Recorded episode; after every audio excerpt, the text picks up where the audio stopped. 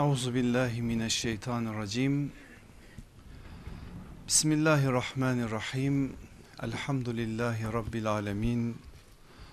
Ves salatu vesselamu ala rasulina Muhammedin ve ala alihi ve ashabihi ve etbaihi ecmaîn. Kıymetli kardeşlerim, bir ilim meclisine daha bizleri kavuşturduğu için Rabbimize sonsuz hamdler olsun. Yolumuz hep hak ve hakikat olsun inşallah. Allah canımızı yolda alsın. İnşallah doğru yolda doğru yürürken ruhumuzu Rahman'a teslim edebilmeyi bizlere nasip eylesin. Biz hacıdayken vefat etmiş Kenyalı meşhur bir alim var Ali Mazrui. Bilmiyorum ismini hiç duydunuz mu? Ben bir vesileyle yeni öğrendim.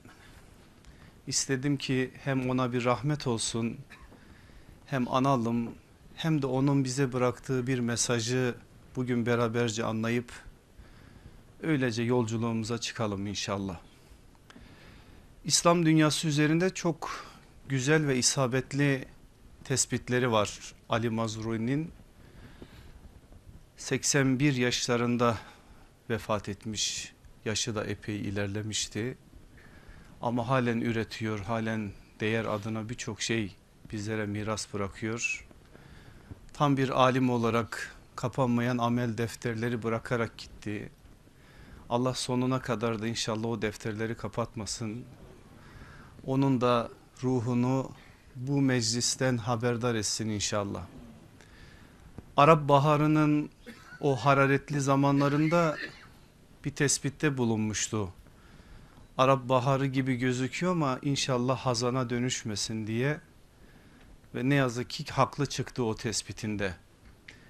Bir tespiti daha var bugün bizim konumuzla da bir şekliyle alakadar. Diyor ki Ali Mazrui Üstad modernleşen dünya İslam dünyasını da modernleştiriyor. Ancak bizdeki modernleşme bir nitelik problemi yaşıyor. Bu problemleri de şu dört başlık altında sıralayabiliriz. Birincisi sanayileşme olmadan kentleşme. Bugün İslam dünyası en büyük problemlerden birini bu başlık altında yaşıyor betonlara mahkum edilen şehirlerde yaşıyoruz ve bu beton şehirlerin bize verdikleri zararların haddi ve hesabı yok. Bunlar üzerinde İslam dünyası olarak toplum olarak fert olarak durmamız gerekir ki Üstad Ali Mazrui buna dikkat çekiyor. İkincisi üretime dönük insan gücü yetiştirememe ve ezberci eğitim. Bununla alakalı bir şey söylemeye gerek yok dertlerimizi biliyorsunuz. Üçüncüsü ilim zihniyetinin gelişmemesi ve dinin ruhen hayatımızdan çıkışı ve çöküşü. Bunu bir daha tekrar etmek istiyorum. İlim zihniyetinin gelişmemesi ve dinin ruhen hayatımızdan çıkışı ve çöküşü. Şeklen kalıp ruhen ölen bir dindarlıktan bahsediyor İslam dünyasını nitelendirirken. Dördüncüsü kapitalist düzende nasıl yaşayacağımızı öğrenmeden böyle bir düzende yaşama ve bunun getirdiği tamah ve tüketim. Bunu da bir kez daha tekrar etmek istiyorum. Kapitalist düzende ya nasıl yaşayacağımızı öğrenmeden böyle bir düzende yaşama ve bunun getirdiği tamah ve tüketim. Üzerlerinde siz biraz düşünün. Bugün 1 milyar 700 milyon İslam ailesi bu aileyi bu çerçevede bir değerlendirin. Yaşadığımız şu memleketin şu anki halini değerlendirin ve oradan bazı çıkarımlarda bulunun. Ben buradan aslında sizi başka bir yere getirmek istiyorum. Kur'an Allah'ın kelamı olarak mucizevi bir biçimde o günden bahsettiği gibi bugünden de bahsediyor. Bugünden bahsettiği gibi son günden de bahsetmeye devam edecek. Bakara suresinin 205. ayetinde Cenab-ı Hak mucizevi bir biçimde şöyle bir şeye dikkat çekiyor. Zalimler yeryüzünde idareyi ele geçirdikleri zaman ekinleri ve nesilleri ifsad ederek işe başlayacaklar. Ve İslam toplumunu değil insanlığın tamamını ifsad etme noktasında önce ekinlerden sonra nesillerden yola çıkarak o ifsatlarını yapacaklar. Allah o fesatçıları sevmediğini söylüyor. Biz müminler olarak da sevmeyeceğiz. Sevmedik sonuna kadar da sevmeyeceğiz. Hiçbir zaman zulmün yanında yer almayacağız. Zalimi alkışlamayacağız. Her daim zalimin karşısında olacağız inşallah. Burada da o hakikat önümüzde çok net bir biçimde duruyor ki ekinler ifsad edilecek arkasından nesiller ifsad edilecek. Önce ekinler önce yediklerimiz ifsad olacak sonra nesillerimiz ifsad olacak. Şu an geldiğimiz noktada da aslında bunu çok rahat görebiliyoruz. Bakın çok basit bir örnek üzerinden bir şey söyleyeyim size. Yaşı 60'ın üzerinde olan insanların sağlık problemleri bugün yaşı 50'nin altında olan insanlardan daha azdır. Yaşı 60'ın üstünde olan insanlar biraz daha doğal tüketim sağladıkları için geçmişlerinde bünye itibariyle biraz daha sağlamlar. 60'ın üzerine kadar bizim babalarımız çok doktor yüzü görmediler. Ama biz bugün ayda bir en az doktora giden insanlarız. Mesele çocuklarımıza geldiği zaman haftada bir doktora götürüyoruz. Hastanelerin halini görüyorsunuz. Yaşanan sağlık problemleri yönünü görüyorsunuz. Bunlar hep yediklerimizden kaynaklanıyor. Bize genetiğiyle oynanmış besinler, genetiğiyle oynanmış gıdalar yedirdikleri için bozdular bizi. İçtiklerimiz sular bile su değil. Yediğimiz ekmek bile ekmek değil ve bunlar sadece yediklerimizle kalmıyor. Yediklerimiz bizim ruhi hayatımızı şekillendiriyor, nesillere intikal ediyor bu ve farklı bir arıza ortaya çıkıyor. Öyle olduğu için 30 yaşına gelmiş gençlerimiz evlenmek istemiyor. Evlenmek istedikleri zaman evlenmeyi konuştukları zaman modern dünyanın telkin ettiği şeylerle ağırlaşan bir şart içerisinde altından kalkılmayacak bir yükle karşı karşıya kalıyor. Ve bunlar yapılırken bu zalimler kademeli bir biçimde aslında nikahı, evliliği, evi modern dünyanın telkinleriyle gündemden düşürmeye çalışıyorlar. Ve bugün bize yapılan bu şeylerle aslında evsizliğe yani evliliğe karşı bir halde nikahsızlığa karşı bir halde bizi o noktaya doğru sevk etmeye çalışıyorlar. Dolayısıyla tüm zalimler, şeytanlar, onların yandaşları, onların taraftarları bizi evliliğe düşman bir hale getirmeye çalışırlarken, eve düşman etmeye çalışırlarken, bizi nikah karşıtı olacak bir duruma taşımaya çalışırken Müslümanlar olarak bizim çağrımızın nikaha dolayısıyla evliliğe olması şarttır. Bu önemli bir şeydir ve bu mücadelenin as, aslında iki damarını teşekkül ediyor. Peki biz ekinler ifsad edilmiş bu ifsad edilmiş ekinler içerisinde yediğimiz her üründen dolayı sıkıntı çekeceğiz. Nesillerimiz de ifsad olacak. Buna rağmen yine çağrımız nikah mı olmalı? Yine çağrımız nesil mi olmalı? Evet aynen öyle olmalı. Çünkü Kur'an bize bunu öğrettiği gibi bir şey daha öğretiyor. Hazreti Musa'nın üzerinden hatırlayın o tabloyu. Firavun bir rüya görecektir. Rüyasında Beni İsrail'den bir ateş topu gelip onun sarayını tahtını yerle bir edecektir. O bu rüyayı tabir ettirecektir yanındaki adamlara. Adamlar şöyle bir tabir söyleyeceklerdir. Beni İsrail'den doğacak bir çocuk büyüyecek ve senin sarayını, senin tahtını, otoriteni yerle bir edecek. Bunun üzerine karar alacak Firavun ve o sene doğan Beni İsrail'in erkek çocuklarını ailelerinin gözlerinin önünde katledecek. Bu acı dayanılacak bir acı değil. Anne ve babanın gözleri önünde doğan yeni çocukları boğuluyor, öldürülüyor. Ama buna rağmen Ben İsrail'in o zamanki mümin insanları, mümin aileleri Firavun katletse de biz doğurmaya devam edeceğiz. Firavun yok etse de biz doğurmaya devam edeceğiz diyerek çocuk doğurmaya devam ettiler. Belki yüzlerce belki binlerce bilemiyoruz kur, kurban verildi. Ama Allah Hazreti Musa'nın anasına ilham etti. Hazreti Musa bir sandığa bırakıldı. Nil'in sularına salı verildi ve o sandık Asiye annemizin ayaklarının altına geldi. Oradan saraya evlat olarak saraya bir bebek olarak taşındı. Asiye annemizin ısrarlarıyla Hazreti Musa Firavun'un sarayında yetişti ve o sarayı darmadağın eden Musa oldu. Onun için bütün firavunların korkusu bir Musa'dır. Bir ordu değil bir Musa'dır. Onlar biliyor bir Musalık işleri var. Ve o Musa bazen onların yanı başındadır. Bazen içlerindedir. Bazen arkalarındadır.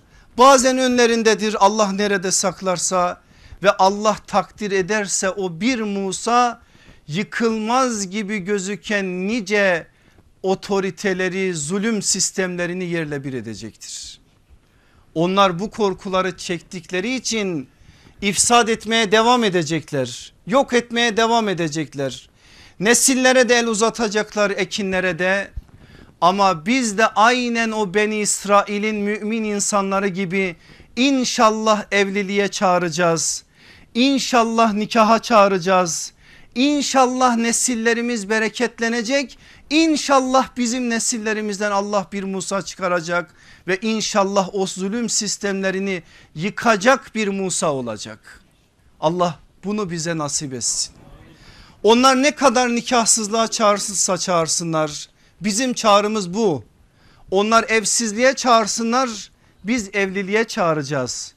Onlar farklı şeyler söyleyecekler. Şartları ağırlaştıracaklar. Bunu yaparken mümin gibi gözüken insanlara da yapacaklar. Evliliği öyle bir hale getirecekler ki evlenmek mümkün olmayacak. Zorlaşacak şartlar. Adetler ağırlaşacak. Gelenekler, görenekler farklı bir baskı unsuru oluşturacak. Çevre, sokak farklı şeyler söyleyecek. Bunlar altından kalkılacak yüke yük olmayınca insanlar bunları hayatlarından yavaş yavaş uzaklaştıracaklar. Ama her şeye rağmen mümin insanlar evliliği kolaylaştıracak, birbirine destek olacak, birbirine yardımcı olacak ve şeytanın bu oyununu inşallah bozacak. Ve inşallah bu konuda sünnet bize öyle şeyler söyleyecek ki Allah Resulü aleyhissalatü vesselamın o rehberliği o önderliği bu alanda da bizim önümüzü açacak güzel bir berekete dönüşecek. Rabbim bunu bizlere nasip eylesin. Aziz kardeşlerim Anadolu irfanının bir sözü geçen derste bir tanesini aktardım. Allah'ın emri peygamberin kavli çok güzel bir söz. Nikahta keramet vardır sözü en az onun kadar güzel bir söz. Ancak burada biraz yanlış bir algı var bizim zihinlerimizde. Sizi tenzih ederek sokağı da bazen kıyaslayarak söylemek durumundayım. Evlilik ayrı bir şey sanki nikah ayrı bir şey gibi değerlendiriliyor bizde. Nikah deyince bizim aklımıza o bir imamın önüne gelip şahitlerle yapılan kıyılan nikah kastediliyor. Ancak evlilik dediğimiz şeyin ondan önce isteme ile başlayan süreç nişan ondan sonra düğün düğünden bir müddet önce kıyılan nikah böyle bir formalitesi var. Bunlar sıralamada da aklımıza hep böyle gelir. Ama biz nikah deyince kastımız direkt evlilik. Nişanın hükmünü istemenin hükmünü konuşacağız. Onlar da bu meselenin bir konusu olarak önümüze gelecek. Burada nikah der demez aklımıza evliliğin tamamı gelsin ki sözümüz tam anlamıyla yerine otursun. Yani nikah eşittir evlilik onu kastediyoruz. Nikahta keramet vardır. Nedir keramet? Kereme fiilinin mastarı keramet. Çok anlamlı bir sözlük, sözcük. Cömertlik anlamına geliyor biliyorsunuz Türkçe'de de kullanıyoruz. Mertlik, hürmetli, saygılı, ihtiramlı, soylu bu tarz anlamlara gelir. Allah Resulü aleyhissalatü vesselamın çeşitli beyanlarını da dikkate alınca ben bu nikah meselesinde de size bir beş cümle vermek istiyorum. Bu beş cümle üzerinden de bazı meseleleri sizin zihinlerinize emanet etmek istiyorum. Asıl anlatmak istediğim bunlar değil daha geleceğiz onlara ama bunlar da bize lazım. Nedir bunlar? Bir nikah asalettir. İnsana onur ve şeref kazandırtır. İki nikah berekettir. Eve bolluk ve verimlilik kazandırtır. Üç nikah sükunettir. Ruha dinginlik, huzur ve dinginlik kazandırır. Nikah sükunettir. Ruha huzur ve dinginlik kazandırtır. Dört nikah muhabbettir. Kalbe sevgi ve aşk kazandırtır. Beş nikah kuvvettir. Aileye güç ve dayanıklılık kazandırtır. Meğer ne güzel bir kelimeymiş bu keramet kelimesi. Keramet kelimesinde keramet varmış demek ki. Keramet kelimesi böyle zengin bir anlam ihtiva ediyormuş. Allah rahmet eylesin atalarımıza bizim atalarımız mümin ve Müslüman insanlar oldukları için hep kitabın ortasından konuşurlar.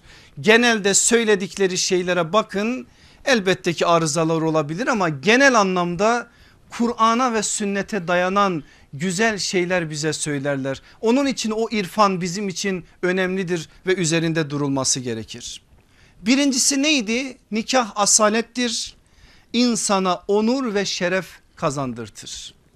Basit bir örnek vereyim.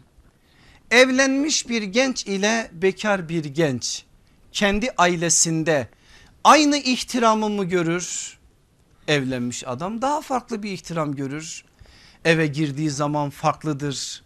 Akrabalarının yanında farklıdır. Tabirim bilmem doğru olur mu ama tırnak içinde kullanayım adam olmuştur evlenince.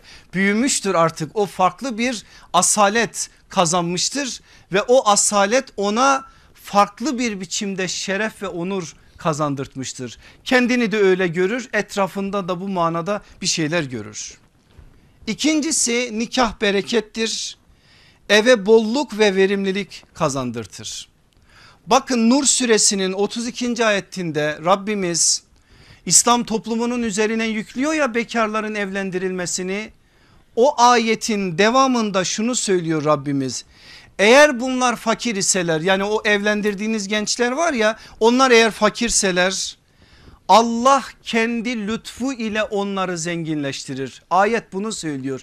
Kendi lütfuyla bunları zenginleştirir. Hazreti Ömer şunu söylüyor biliyor musunuz? Şaşarım o adamın aklına ki Allah'ın kitabında bu ayet var ve bu ayeti görmesine rağmen halen evlenme konusunda fakirliğini bahane ediyor. Ben o adamın aklına şaşarım diyor Hazreti Ömer. Allah'ın kitabında bu ayet var ve bunu söylerken kalkıp da evlenme konusunda fakirliği bahane olarak ileri sürmek Allah'ın bu konudaki müjdesini tam anlamıyla anlayamamaktır. Bunun dışında Ayşe annemiz bakın ne diyor? Allah Resulü aleyhissalatü vesselamın sözünü aktarırken kadınlarla evlenin çünkü onlar gelince mallarıyla beraber gelir. Şimdi anlamakta zorlanacağımız bir örnek de vereyim. Götürdüm getirdim zihnimde şimdi bile söyleyeyim mi söylemeyeyim mi belki biraz hanımları kızdıracağım ama bu da hakikat bu meseleyi de ben ilerleyen derslerde açacağım sizin nazarlarınıza. Ahmet bin Hanbel'e birisi geliyor. Ey imam diyor evlendim ama bir türlü fakirlikten yakamı kurtaramadım. Ahmet bin Hanbel diyor ki bir daha evlen. Demek ki tutturamamışsın sen bir daha evlen diyor. Belki Allah ikincisiyle sana o zenginliği verdirir. Aslında bu sözler bir yönüyle bu Kur'an ayetlerine inanan insanların inançlarını da bize gösteren bir şey. Bizde biraz bazı şeyler gelgit yaşıyor halen bu çağın insanları olarak. Ama o insanlar Allah'ın kitabında bir şey varsa Peygamber aleyhissalatü vesselam da o meselede bir şeyin sözünü vermişse bir konuda beyanda bulunmuşsa nasıl olsa o manada inançları tamdır ve gerçekleşeceğine inanırlar. Allah'ın izniyle o inançları da onları bir şekliyle selamete taşır. Hani geliyor ya sahabilerden bir tanesi karın ağrısı şikayetiyle Efendimiz'e Allah Resulü aleyhissalatü vesselam da bal şerbetini tavsiye ediyor. Gidiyor o sahabe efendimiz geliyor bir müddet sonra ya Resulallah iyileşmedi diyor. Efendimiz bir daha yap diyor Allah şifa verecektir. Bir daha gidiyor bir daha geliyor iyileşmedi diyor. Efendimizin sözü şu vallahi Allah doğru söylüyor ama senin karnın yalan söylüyor. Israrla tekrardan ona devam et inşallah şifa bulacaksın diyor ve şifa buluyor. Allah Resulü aleyhissalatü vesselam böyle sahabe böyle onların ellerinde yetişen diğer nesiller de böyle. Burada da bir şey söyleniyor bize. Nikahın bereket olduğunu, eve bolluk getirdiğini, geçim sıkıntısını azalttığını, yükleri hafiflettiğini söylüyor. Başka bir hadis daha söyleyeyim. Bunu da yine Tirmizi Fedailül Cihat'ta Nisai nikah bölümünde naklediyor. Efendimiz aleyhissalatü vesselam buyurmuştur ki üç kişi vardır ki onlara yardım etmek Allah üzerine haktır. Allah Resulü aleyhissalatü vesselam söylüyor. Üç kişiye yardım etmenin Allah üzerine hak olduğunu. Kimdir onlar? Efendi, efendisiyle yazışma yapan köle ödeme yapacak ona yardım etmek. Namusunu korumak niyetiyle evlenen kişi bir de Allah yolunda cihada çıkan mücahit. Ona da Allah yardım etmeyi üzerine bir hak olarak yazmıştır. Peki şöyle bir itirazda bulunabilirsiniz. Hocam evlendik ama 120 aydır halen iki yakamız bir araya gelmedi. Var mı bunun örnekleri? Çok. Evlenmiş, borçlanmış, krediye bulaşmış, faize bulaşmış.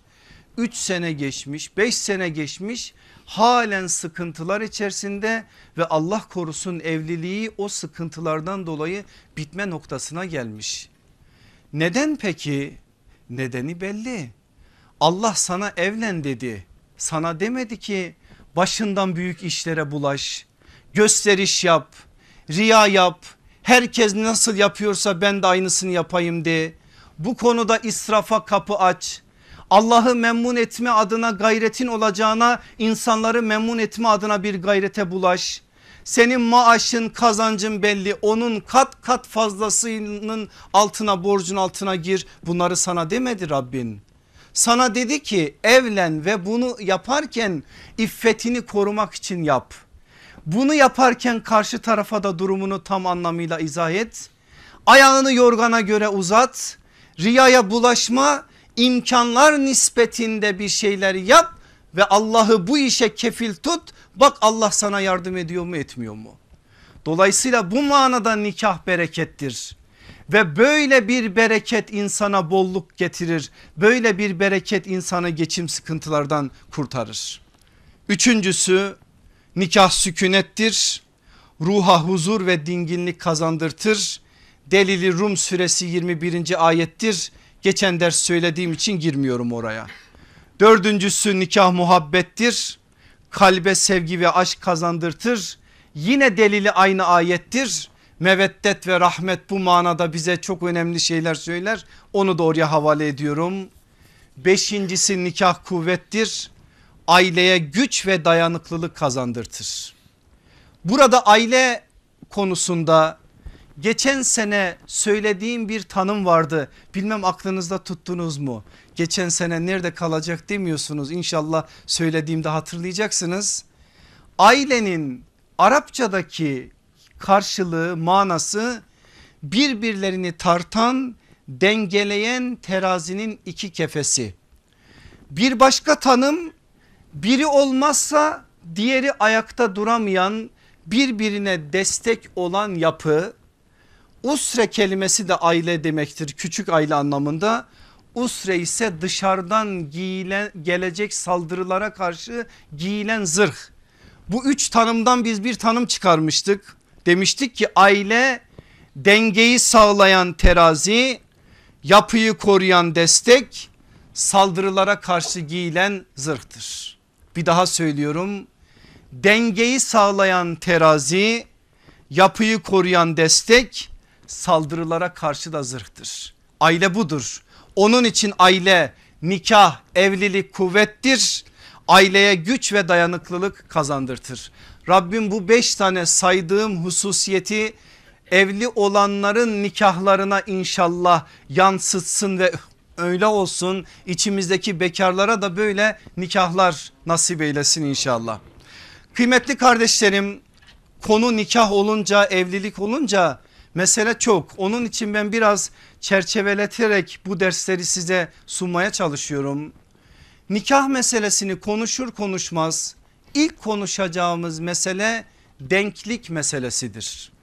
Denklik nikahın olmazsa olmaz hususiyetlerinden biri olarak karşımıza duruyor. Denklik meselesini konuştuğumuz zaman da üç şeyden bahsederiz. Dinde denklik, dindarlıkta denklik, durumlarda denklik. Ben fıkıh kitaplarında olan bazı meseleleri biraz daha formüle ediyorum ki zihinlerimizde daha iyi kalsın. Dinde denklik, dindarlıkta denklik, durumlarda denklik. Birincisi dinde denklik. Nedir dinde denklik? Müslüman adam Müslüman adamla Müslüman hanımla evlenecek. Dinde eşitlik olacak denklik olacak. Ama burada bir ruhsat var. Nedir o ruhsat? Müslüman bir erkek ehli kitaptan yani Yahudi ve Hristiyan olan kadınlardan biriyle evlenebilir. Ama asla Müslüman bir hanım ehli kitaptan olan erkeklerle evlenemez. Müslüman bir erkek ve Müslüman bir kadın asla bir müşrikle evlenemez. Bu konuda bazı şeyler direkt Kur'an'ın ayetlerine bazı hükümler de aleyhissalatü vesselam efendimizin beyanlarına yaslanır. Ben size delillerini söyleyeyim siz gidin bakın. Müslüman bir erkeğin ehli kitaptan bir hanım ile evlenebileceğini belirten ayet Maide suresi 5. ayet. Müşrik erkek ve kadınlarla evlenilmeyeceğini bize söyleyen ayetler Bakara 221, Mümtehine 10, Müslüman bir hanımın ehli kitap erkeklerle evlenilmeyeceğini söyleyen de Allah Resulü aleyhissalatü vesselamın beyanıdır. İmam Şafii'nin el ümünde geçen Beyhaki'nin süneninde geçen ravisi Cabir bin Abdullah radıyallahu anh olan şu hadis.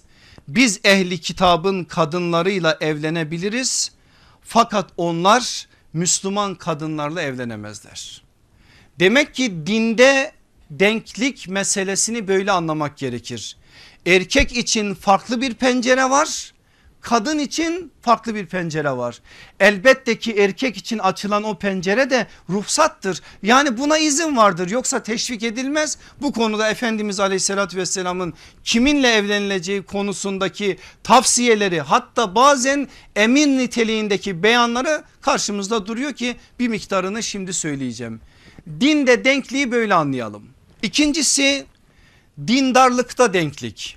Müslüman Müslüman mümin mümine ama ikisi de dindarlıkta denk olacak.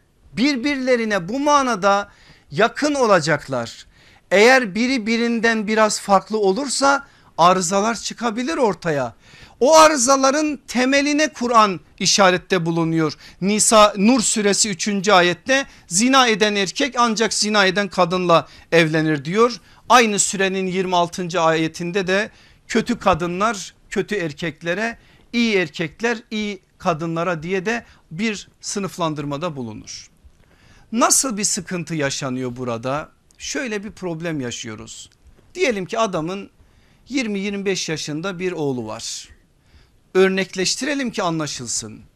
Ama oğlanda din iman adına bir şey yok. Ne düşünüyor baba ve anne? Şöyle bir söz var halk arasında biliyorsunuz bir tane dini bütün kız bulsak da bizim oğlanı da yola getirse. Bir tane dini bütün oğlan bulunuyor ama çoğu zaman o oğlan yola gelmiyor. Çünkü arıza var ortada. Biri burada biri burada. Denk olmadığı için Evet bazen olabilir bazen gerçekten Allah nasip eder kız beceriklidir her türlü şeyi yapar bir şekliyle o çocuğa bir seviye kazandırtır. Ama çoğu zamanda olmuyor olmadığı zaman da sıkıntılar ortaya çıkıyor. Tersi de geçerli kız asi evde hiçbir iş yapmaz anaya babaya acayip derecede farklı bir uslubu var istemeye gelindiği zaman biliyorsunuz kız anneleri o işi iyi becerir. Öyle bir över ki zannedersin ki Hazreti Meryem evlenir o adamın ocağını batırır. Aslında aile farklıdır kız farklıdır ama arıza çıkmıştır ortaya. Denklik olmuyor dindarlık adına o denklik oluşmadığı için problemler ortaya çıkıyor ve bu onarılmaz yaralara ne yazık ki sebebiyet veriyor. Onun için burada dikkat edilmesi gereken önemli bir husus olarak karşımızda duran şey dindarlıkta da denkliği korumaktır. Bu ida işin ikinci boyutu. Gelelim üçüncüsüne durumlarda denklik. Nedir durumlarda denklik?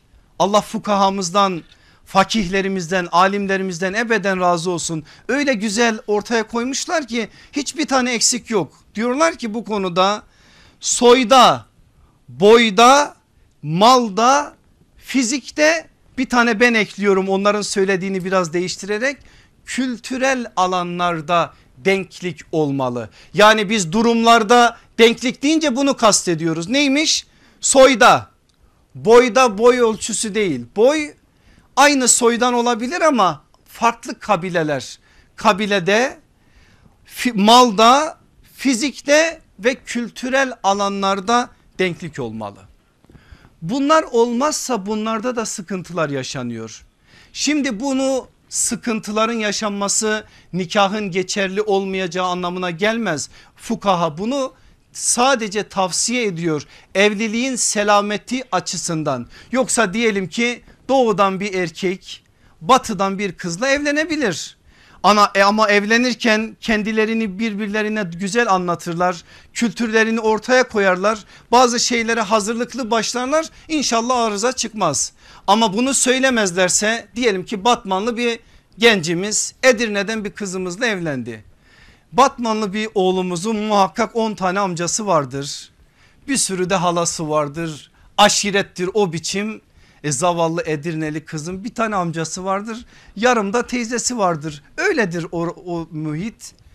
Bunlar birbirleriyle eğer öncesinde belli şartlarda belli şeyler konuşulmadan ortaya çıkarsa arızalara sebebiyet verebilir. Her zaman olmayabilir ama çoğu zaman olabilir böyle şeyler.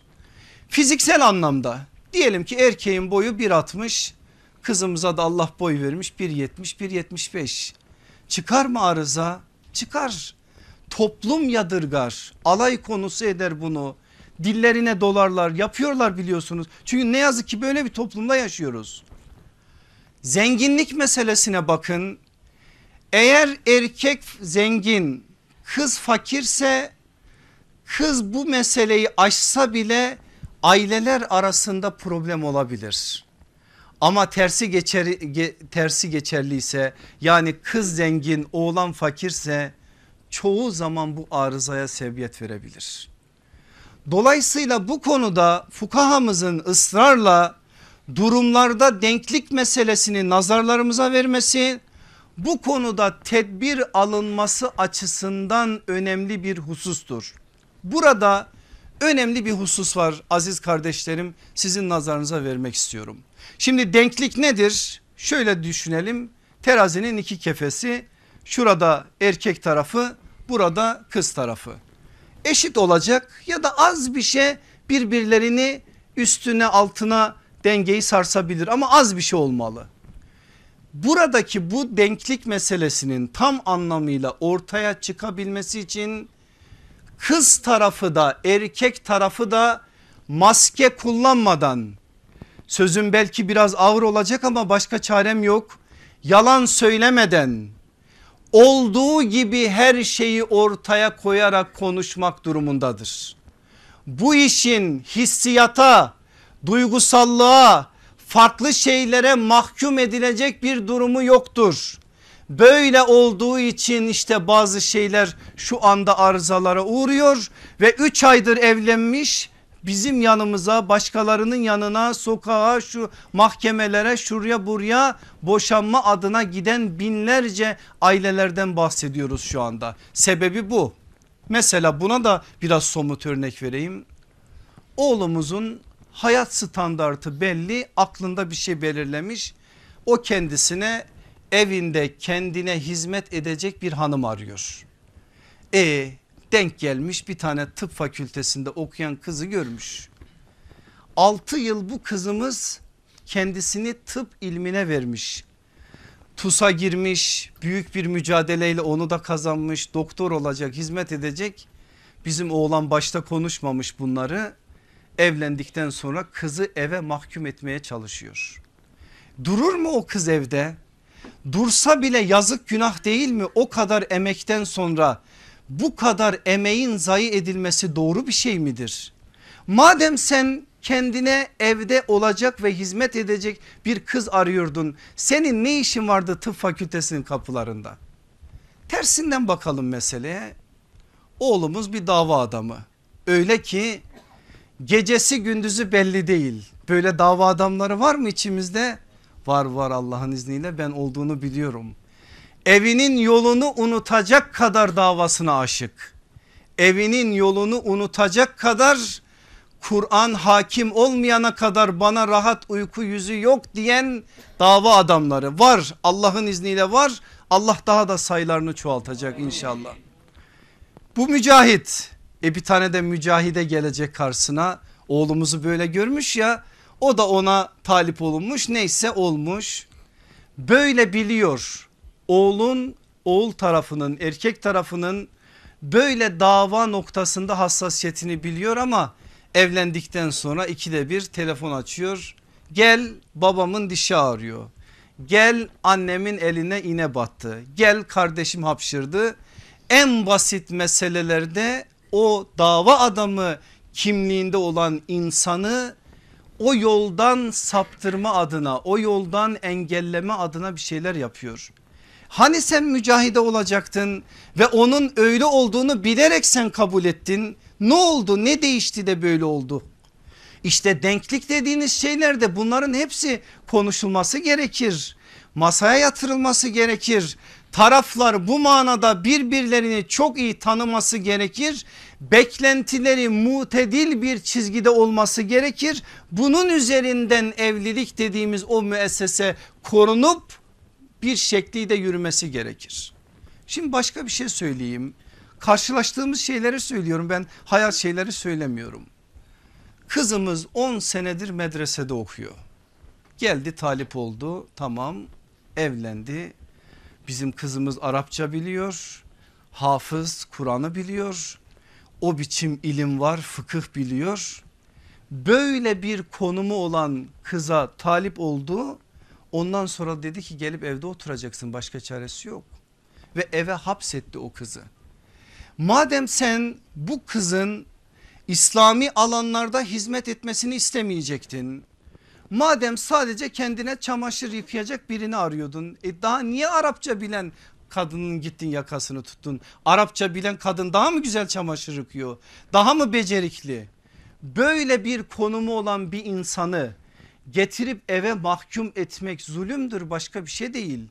Madem sen kendi kafanda böyle biri var bunu ara ve bunu bul. Onun dışındaki şeylere de kapı açma ki ne mağdur olasın ne mağdur edesin. Ne kendin üzülesin ne de başkasını üzesin. Evet ben de aynen sizin gibi söylüyorum. Defaatle de söyledim söylemeye de devam edeceğim. Bir Müslüman hanımın asli vazifesidir analık. 10 tane üniversite bitirse 10 tane medresede bitirse analıktır onun asli vazifesi. Ama analık asli vazifesi olması demek İslami alanlarda ilim noktasında irfan sahalarında evde mahkum olacak anlamına gelmez ki. Bu belli bir disiplinle olur hayat disipline edilir her şeyin hakkı verilir ve bu şekilde yürünür. Bunlar tam anlamıyla korunmadan konuşulmadan eğer belli şeyler yapılırsa üzülerek söyleyelim ki sıkıntılara uğruyoruz. İşte durumlarda denklik dediğimiz mesele böyle önemli bir meseledir. Ne konuşulacaksa şeffaf, maskesiz, saf bir biçimde konuşulmalı. Aşk gözü kör etmiş tamam görmüşsün bilmem ne olmuş şu bu falan filan ama uzun vadeli hesaplarla bazı şeyler ortaya konmalı ve bu şekliyle bu mesele belli bir noktaya çekilmeli. Denklik meselesini konuştuk. Ondan sonraki meseleleri inşallah bir dahaki ders konuşacağız. Kız istemeye gideceğiz onu konuşacağız. Sünnetteki yerini nişanı konuşacağız. Nikahı konuşacağız. Düğünü konuşacağız. Konuşacağımız çok mesele var. Şimdi kıymetli kardeşlerim sizin adınıza 5 tane soru soracağım. Bu 5 tane soruya da cevap vermeye çalışacağım. Önemli 5 tane soru bunlardan bir tanesi geçen ders kalmıştı. Ne o, nedir o sorular? Bir evlilik Allah'ın emri peygamberin sünneti olmasına rağmen neden bazı alimlerimiz bekarlığı seçmiştir? İki evliliğin erkek ve kadın için ideal bir yaş ortalaması ve sınırı var mıdır? 3. Evlenecek duruma gelen gençler için aracılık yapmak doğru mudur? Yapılacaksa nasıl yapılmalıdır? 4 belki biraz garibinize gidecek ama kız isteme olduğu gibi oğlan isteme de mümkün müdür? 5. Oğlan ya da kızın rızası olmadan evlilik yaptırılabilir mi? Bu 5 tane soruya cevap vereceğim bugünkü dersimizde. Geri kalan konularımızı bir dahaki dersimize havale edeceğiz. Birincisi neydi?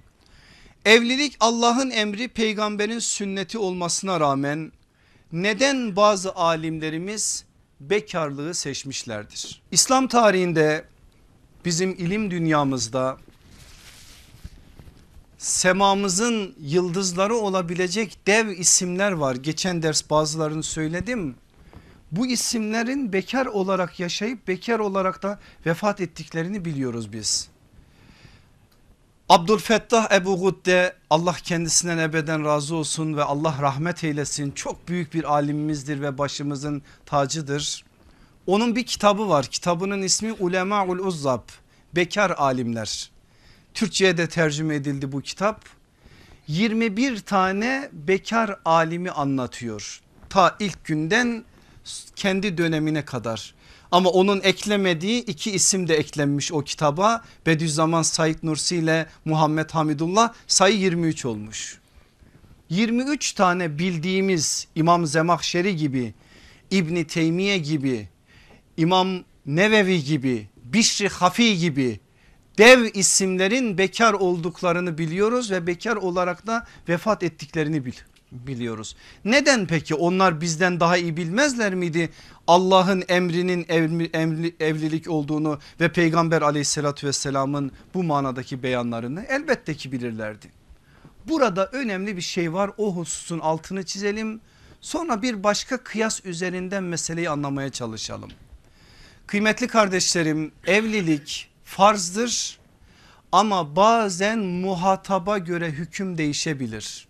Farz vacip, sünnet, mekruh, haram da olabilir evlilik. Farzdır, şartlar müsait, böyle bir durum var, gençtir, malı da var, evlenme adına isteği de var.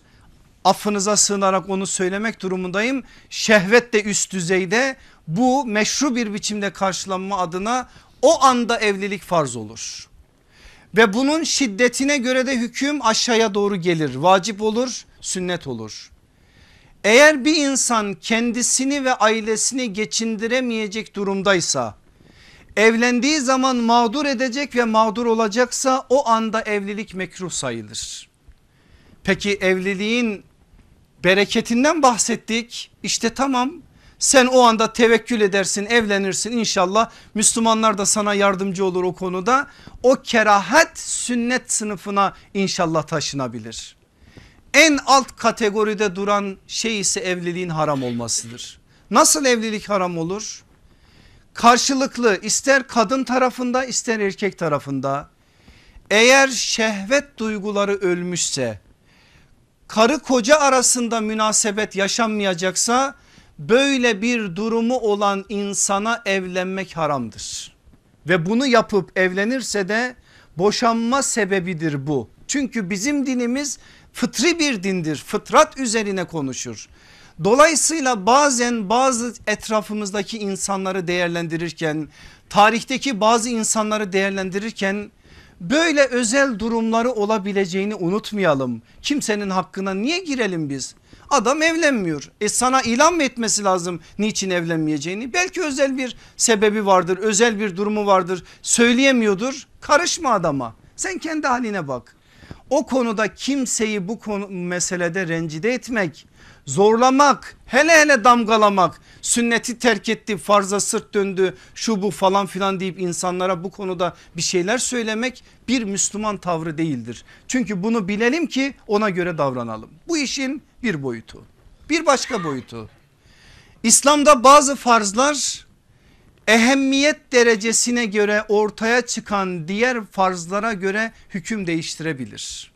Bir daha söylüyorum bunu. Bazı farzlar ehemmiyet derecesine göre ortaya çıkan hükümlerde dereceyi değiştirebilir. Ne gibi?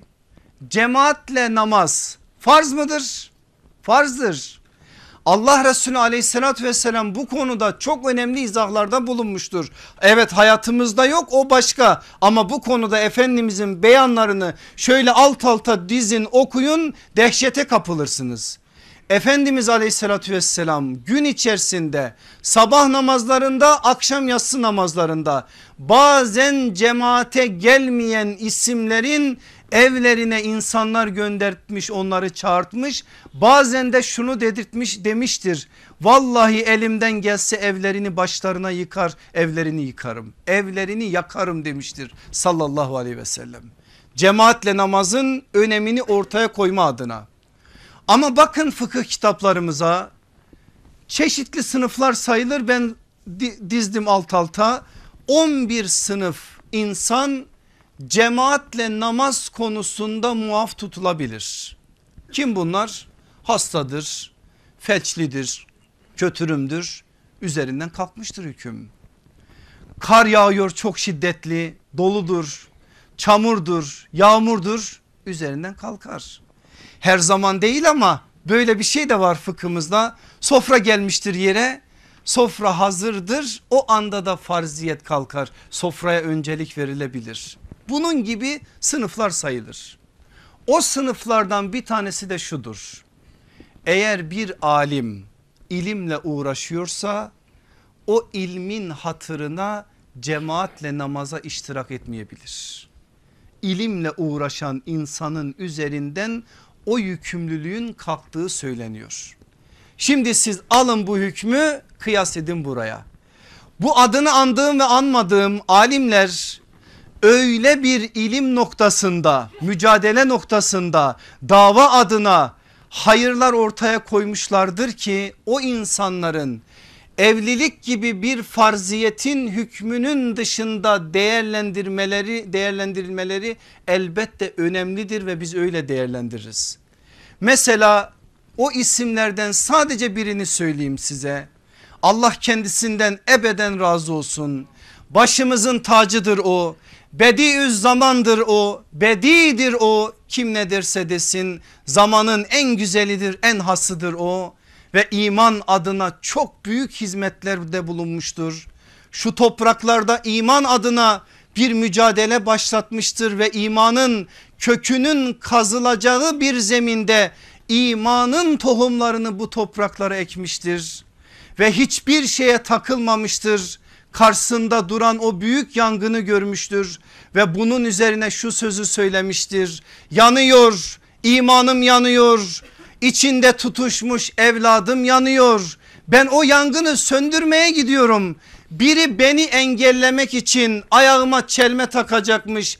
Beni engelleyecekmiş ne yazar diyecek. O yangını söndürmeye koşacaktır. O büyük İsar kahramanı oradan oraya zindandan zindana sürgünden sürgüne evlenmeye zaman mı bulacaktır o büyük insan? Nasıl kalkarız da biz şimdi onu farklı bir şekilde değerlendiririz de farklı bir şekilde mahkum ederiz. Allah'tan korkar insan bazı şeyleri konuşurken. Dolayısıyla alimlerimizin peygamber mesleği olan İsa ruhunu anlayıp yaşamak için değil yaşatmak adına verdikleri mücadelenin bir tezahürü olarak evliliği terk etmeleri tenkidin konusu değil bilakis takdirin konusu olur. Eğer bir şey yapılacaksa takdir edilir. Allah ondan ebeden razı olsun. Evi de terk etti, aşı da terk etti, evliliği de terk etti. Nesillere iman adına bir şeyler ulaştırma adına gayret içerisinde oldu denir ve arkalarından dua yapılır. Dolayısıyla bu meseleyi böyle anlamak durumundayız. İkincisi ikinci sorumuz evlilik evliliğin erkek ve kadın için ideal bir yaş ortalaması ve sınırı var mıdır? Böyle bir şey yok. Yani şu yaş ideal bir sınırdır. Bu yaşı geçen onu geçmiş olur diyemeyiz. Ama şunu deriz. Evliliğin yaşı yok, zamanı var. Bir daha tekrar ediyorum bu çok önemli bir şey. Evliliğin yaşı yok, zamanı var. Ne dedi sallallahu aleyhi ve sellem Hazreti Ali'ye? Ey Ali üç şeyi geciktirme. Vakti geldiğinde namazı kılmayı, hazır olduğunda cenazeyi terk etmeyi, dengini bulduğunda evlenmeyi. Zaman geldi mi anında o fırsatı değerlendir. Değerlendirmek zorundasın ve durumundasın. Şimdi biz asr-ı saadeti okurken Asr-ı saadette çocuk denecek yaşta erkek olsun kız olsun evliliklere şahit oluyoruz. Mesela 15 yaşında hatta 14 yaşında Abdullah İbni Amr İbni As evliliğini biliyoruz mesela. Bunun gibi yine erkeklerden 15 yaşında 16 yaşında 17 yaşında evliliklere şahit oluyoruz. Kızların yaşları biraz ihtilaflı ama 11 yaşında 10 yaşında hatta 9 yaşında 12 yaşında kızların evliliklerine şahit oluyoruz. Böyle bir asr-ı saadet dünyası var. Bir de bizim yaşadığımız zemin var zaman var. Ne yapacağız? Acaba biz de asr-ı saadeti güncelleme adına bu evlilik yaşını asr-ı saadet yaşına doğru mu çekeceğiz? Yoksa burada anlamamız gereken bir mesele mi var? Aziz kardeşlerim o 10 yaşında 12 yaşında 14 yaşında evlenen insanlar var ya onlar cihat meydanlarına çıkmak için can atıyordular. Size ben defaatle anlattım. Bedre geldikleri zaman Bedir aslanlarından biri olma adına parmaklarının ucuna basarak boylarını uzun göstermeye çalıştılar o insanlar. Bu insanlar evlenmek için adım atıyorlar. Evlenme adına bir şeyde bulunuyorlar. E, teşvikte bulunuyorlar ve bunlar evleniyorlar. E şimdi bize bakın 20 yaşında 30 yaşında ama akıl 10 yaşında. Böyle birini evlendirmek zulümdür. İki tarafa da zulümdür. Çünkü biz bakın şunu söylüyoruz okuyoruz fıkıhta. Akil ve balik olacak. Bu ne demek biliyor musunuz? Buluğ yaşı başka, rüşt yaşı başkadır. Şimdi bir insan diyelim kız erkek 9 yaşından itibaren kızlarda başlar coğrafyaya göre iklim şartlarına göre değişebilir. 11 yaşında 12 yaşında 13 yaşında uzayabilir biraz 14 yaşında 15 yaşında kız çocukları buluğa erebilir. Erkek başla, başlangıcı 12'dir takriben biraz erken biraz geç olabilir o da biraz uzayabilir 16-17'ye çıkabilir buluğa erdi. Peki her buluğa eren rüşte ermiş olur mu? Hayır. Rüşt başka bir şey. Rüşt, rüşt akli olgunluk yaşıdır. Buluğ fiziksel olgunluktur. Rüşt akli olgunluktur. Adam vardır mesela 10 yaşındadır ama 50 yaşındadır kafa. Rüşt böyledir. Adam vardır 50 yaşındadır ama 10 yaşında gibidir. Mesela Ebu Cehil ile Hazreti Ali böyleydiler. Gerçekten böyleydiler. Hazreti Ali 10 yaşındayken 50 yaşındaki bir adam gibiydi. Aklı böyleydi olgunluğu böyleydi 13, 13 yaşında Ebu Kubeys dağındaki kaldırdığı elden biz onu anlayabiliyoruz. Ama 50 yaşındadır Ebu Cehil Ali ile konuşurken kerremallahu veçe şunu diyebilmiştir. Ben amcanın oğlunun doğru söylediğini biliyorum ama ona karşı olacağım. Ali merak etmiştir. Hem doğru söylediğini söyleyeceksin hem de karşı olacaksın. Bu nasıl iş demiştir? Şunu diyecektir Ebu Cehil. E, siz Haşim oğulları bizimle sürekli yarış halindeydiniz. Siz su verdiniz hacılara biz verdik siz ikram ettiniz biz ikram ettik. Şimdi kalkmış siz içinizden bir peygamber çıktığınızı söylüyorsunuz. Biz nereden bulalım peygamberi? Budur işte 50 yaşında bir adamın 10 yaşındaki bir çocukla konuşması. Dolayısıyla evliliğin yaşı yok ama bu manada zamanı var. Rüşt adına da dikkat edilmesi gereken temel bir hususiyet var. Ancak ben gençlere kendi bir çıkarımımı arz etmek istiyorum. Kabul edersiniz etmezsiniz bu fıkıh değil. Bu sadece bir abinizin bir kardeşinizin siyer okumalarından elde ettiği bir çıkarım. Belki size bir konuda teşvik olur bir konuda güzel bir örnek olur. Allah Resulü aleyhissalatü vesselam kaç yaşında evlendi? Kaç yaşında? 25. 25 yaşsa eğer bir şey vardır bilmem ama ben öyle düşünüyorum. Yani sallallahu aleyhi ve sellem sanki işin erkek tarafında bir imza atmış gibi. Biliyorsunuz sallallahu aleyhi ve sellemin nübüvvet öncesi hayatından sünnet adına deliller çıkarılmaz. Ama bu manada biz rehberiyet adına örneklik adına bir şeyler konuşabiliriz. 25 yaşında Efendimiz aleyhissalatü vesselam bu adım attıysa burada bizim için önemli bir şey var. Asr-ı saadetteki kadınların ortalama evlilik yaşı kaçtır biliyor musunuz? Onunla ilgili müstakil bir dersimiz var ilerleyen derslerde. 18 ila 20 arasıdır. Kızlarda bu da bir şey söyler mi kızlarımıza bilmiyorum. Ama bildiğim bir şey var ki bu yaştan sonraya kalınınca iş çıkmaza giriyor. Artık kimseyi kimse beğenmiyor.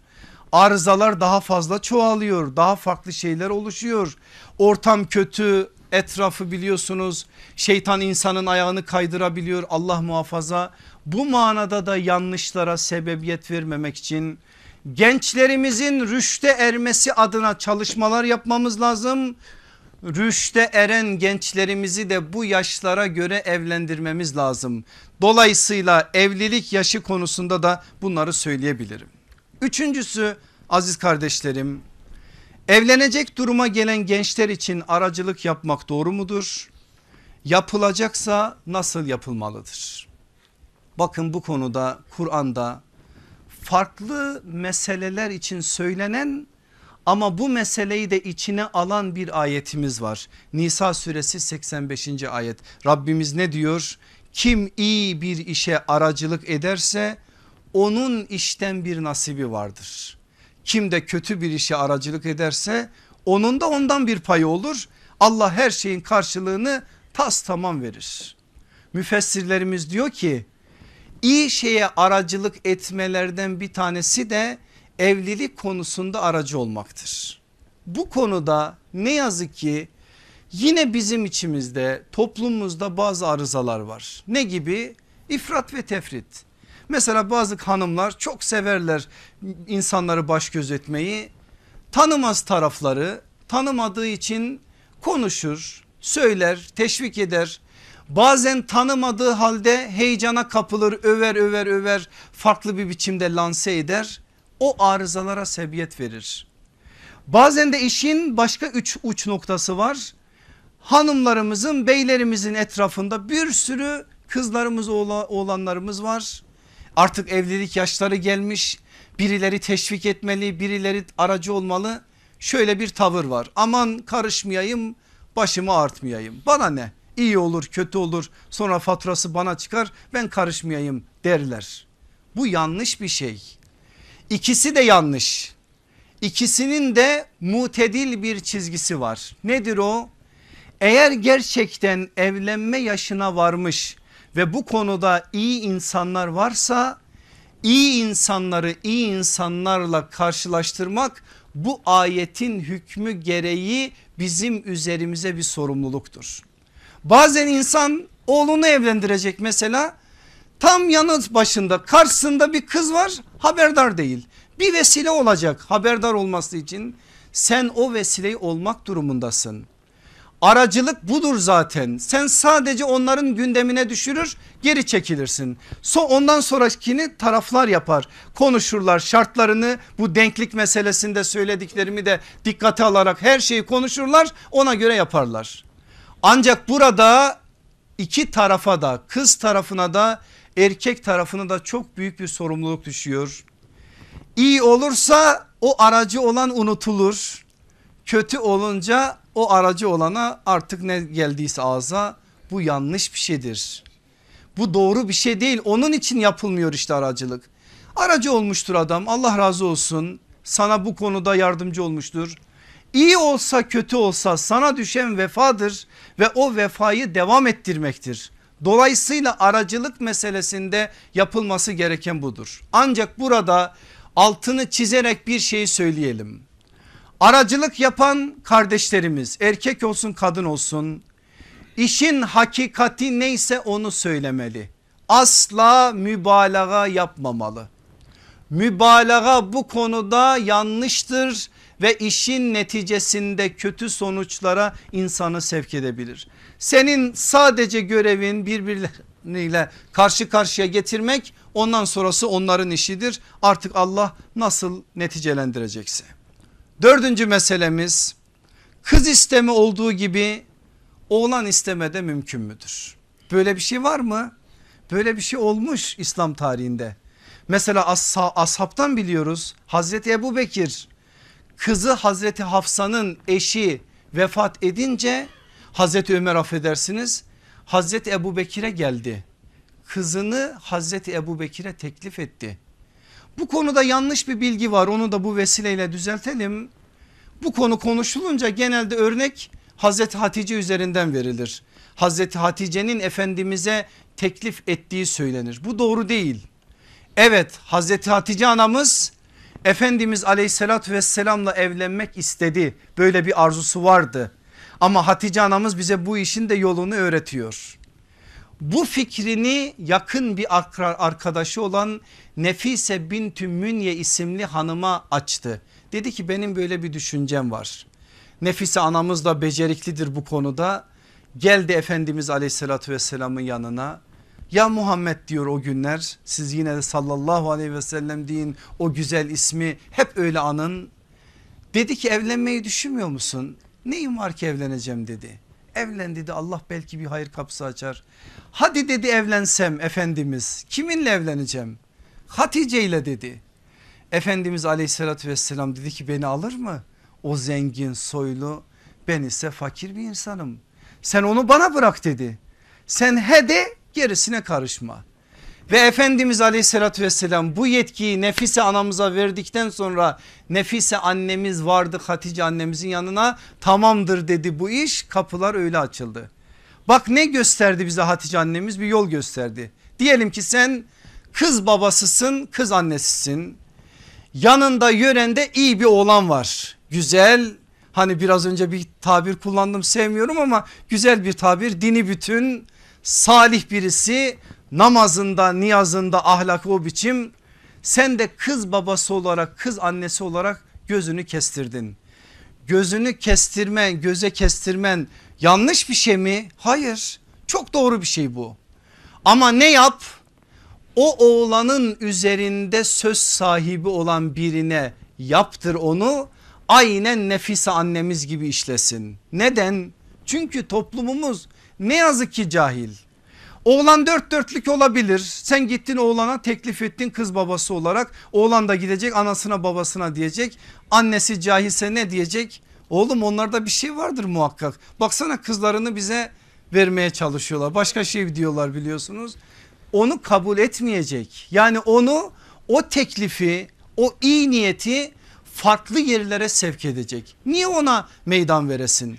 Ama iyi birini kestirdin gözüne evet bu benim kızıma bakar kızımla ilgilenir kızımı sever salih birisidir ona iyi anlamda güzel işler yaptırır dini güzel yaşar yaşatır bu konuda şeylerim var kanaatlerim var aracı koy ortaya ve o aracılarla işi çözmeye çalış. Bu bizim toplumumuz içinde bizim örfümüz içinde işin selameti açısından da doğru bir şeydir. Ancak İslam tarihinde bunun çok farklı örnekleri var. Mesela bazı hocalar kendi kızlarını kendi talebelerine kendileri vermiştir. Böyle gözüne kestirdiği talebeye gel demiştir kızını vermiştir. Bu konuda onlarca örnek var. Bir tanesini söyleyeyim sadece. Çok meşhur bir alim, alimimizdir Allah ona da rahmet eylesin. Alaaddin Es-Semerkandi fıkıh alanında Hanefi fıkıh alanında müthiş bir isimdir ve çok önemli bir isimdir. Bu zatın Fatma isminde bir kızı var. Kendi yanında okutmuş. O gün Semerkant'taki müthiş alimler önde olan alimlerin yanında okutmuş ve ileri düzeyde bir ilmin sahibi olmuş Fatma binti Alaaddin 20'li yaşlara yaşı varınca da talipleri çoğalmış. Böyle bir kızı kim almak istemez? Valiler geliyor, hükümdarlar geliyor, ilim erbabından gelenler var. Ama Alaaddin Es-Semerkandi İmam Kasani'yi gözüne kestirmiş. İmam Kasani onun talebesi. Verecek ama bir şey yapacak. O zamanlar da bir kitap yazmış. Furu fıkhına ait Tuhfetül Fukaha onu talebesine veriyor İmam Kasani'ye. Diyor ki şerh yap bunu. Eğer güzel şerh yaparsan kızımı seninle evlendiririm diyor. İmam Kasani durur mu? Zaten iyi bir imamdır ilim de o biçimdir. Büyük bir emek verir şerhi bitirir getirir hocaya teslim eder hoca okur o biçimdir ve kızı öylece verir. Onun için ondan sonra darbu mesel olur. Semerkandi'nin tuhvesini şerh etti kızıyla da evlendi. Bu meşhur bir darbu mesele dönüşür. O aile daha sonra o bölgede fıkıh mektebi olur. Mesela Alaaddin Es-Semerkandi, İmam Kasani ve kızı Fatıma üçü aynı evde kalıyorlar. Fetvalar geliyor o eve fetvalar üç imzayla çıkıyor. Babasının imzası, eniş damadının imzası, kızının imzası. Üç imzalı fetvalar çıkıyor. Böyle bir ev oluşuyor o evden sonra. Şimdi bunlar var. Dolayısıyla eğer sen karşı taraf suistimal etmeyeceğini bilirsen uygun bir lisanla bunu da yapabilirsin. Ama bu konuda arızalara sebebiyet vermemek için çevreyi bu konuda konuşturtmamak için insanların ağzına malzeme vermemek için usulüne uygun bir biçimde davranmak daha doğrudur. Geldik beşincisine. Oğlan ya da kızın rızası olmadan evlilik yaptırılabilir mi? Yaptırılabilir mi? Bizim fıkhımız, bizim şeriatimiz kurban olalım o şeriate. Sistemi koyan Allah'tır öyle bir koymuş ki o sistemde bunun karşılığı yok. Asla erkek olsun kız olsun izin olmadan tasdik olmadan erkek babası ya da kız babası bu konuda bir şey yapamaz. Bakın bu konuda Allah Resulü aleyhissalatü vesselamın başta Bukhari olmak üzere onlarca hadis kitabında geçen açık beyanını sizlere okuyorum. Ebu Hureyre naklediyor kendi onayı o alınmadıkça dul kadınla kendisinden izin alınmadıkça da genç bakire kız ile nikah yapılmaz evlenilmez. Bir daha okuyorum kendi onayı alınmadıkça dul kadınla kendisinden izin alınmadıkça da genç bakire kız ile nikah yapılmaz evlenilmez. Bunu söylediği zaman sallallahu aleyhi ve sellem o günlerde o zamanda o zeminde kız çocukları babanın dudaklarıyla gidiyorlar kocaya. Baba gidiyor veriyor hiç kızın haberi yok. Abi gidiyor amca gidiyor dul kadını veriyor haberi yok. Bunu Efendimiz sallallahu aleyhi ve sellem öyle bir zeminde söyledi.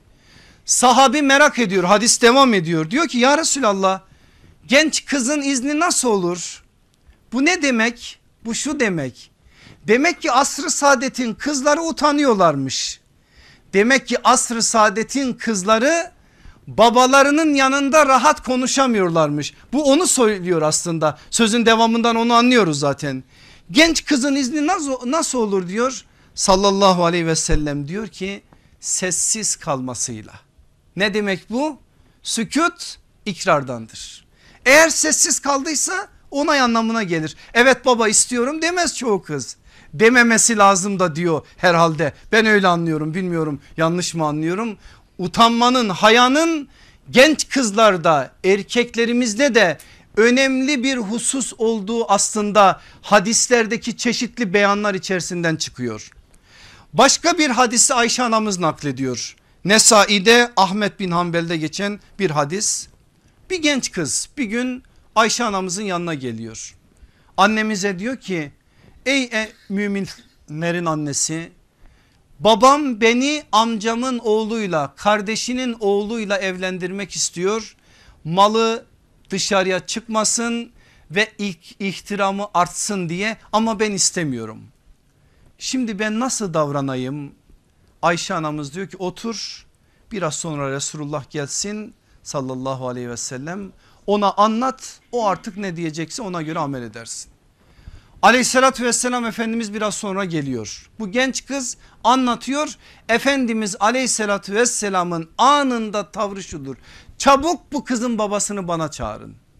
Çabuk bu kızın babasını bana çağırın dendiği anda o kız diyor ki o sahabi genç kız aman ya Resulallah da çağırma diyor. Çağırma diyor ben vazgeçtim istiyorum diyor. Niye değiştirdin fikrini diyor. Vallahi diyor istemiyordum ama şu anda istiyorum. Bir de öğrenmek istedim Allah ve Resulü böyle bir iş için nasıl bir şey söyler. Allah ondan razı olsun bize güzel bir şey söyletti. Güzel bir miras bıraktı. Öğrenmek istedim bir genç kız istemezse babası onu evlendirebilir mi? Bunu öğrenmek için bunu söyledim diyor.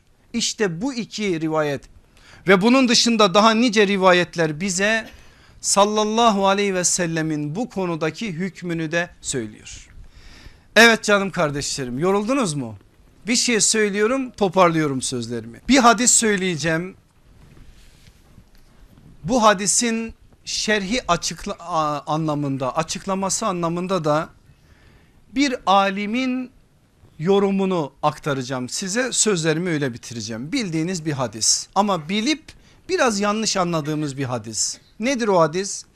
Ebu Hureyre radıyallahu anh rivayet ediyor. Allah Resulü aleyhissalatü vesselam şöyle buyuruyor. Kadın dört sebepten biri için alınır. Malı, soyu, güzelliği ve dindarlığı. Söz nasıl devam ediyor? Sen dindar olanı seç aksi halde sıkıntıya düşersin. Bukhari'de, Müslim'de daha onlarca hadis kitabında geçen ve hepinizin bildiği bir hadis. Bir daha okuyorum. Kadın dört sebepten biri için alınır. Malı, soyu, güzelliği ve dindarlığı. Sen dindar olanı seç aksi halde sıkıntıya düşersin. Biz bu hadisi nasıl anlıyoruz? Üçü önemli değil bir tanesi önemli. Ne soy önemli ne mal önemli ne güzellik önemli dindarlık ne e, dindarlık önemli. Bu üçünün bir önemi yok ama dindarlık önemli. Böyle anlıyorsak eğer yanlış anlıyoruz. Ne dedi sallallahu aleyhi ve sellem biliyor musunuz?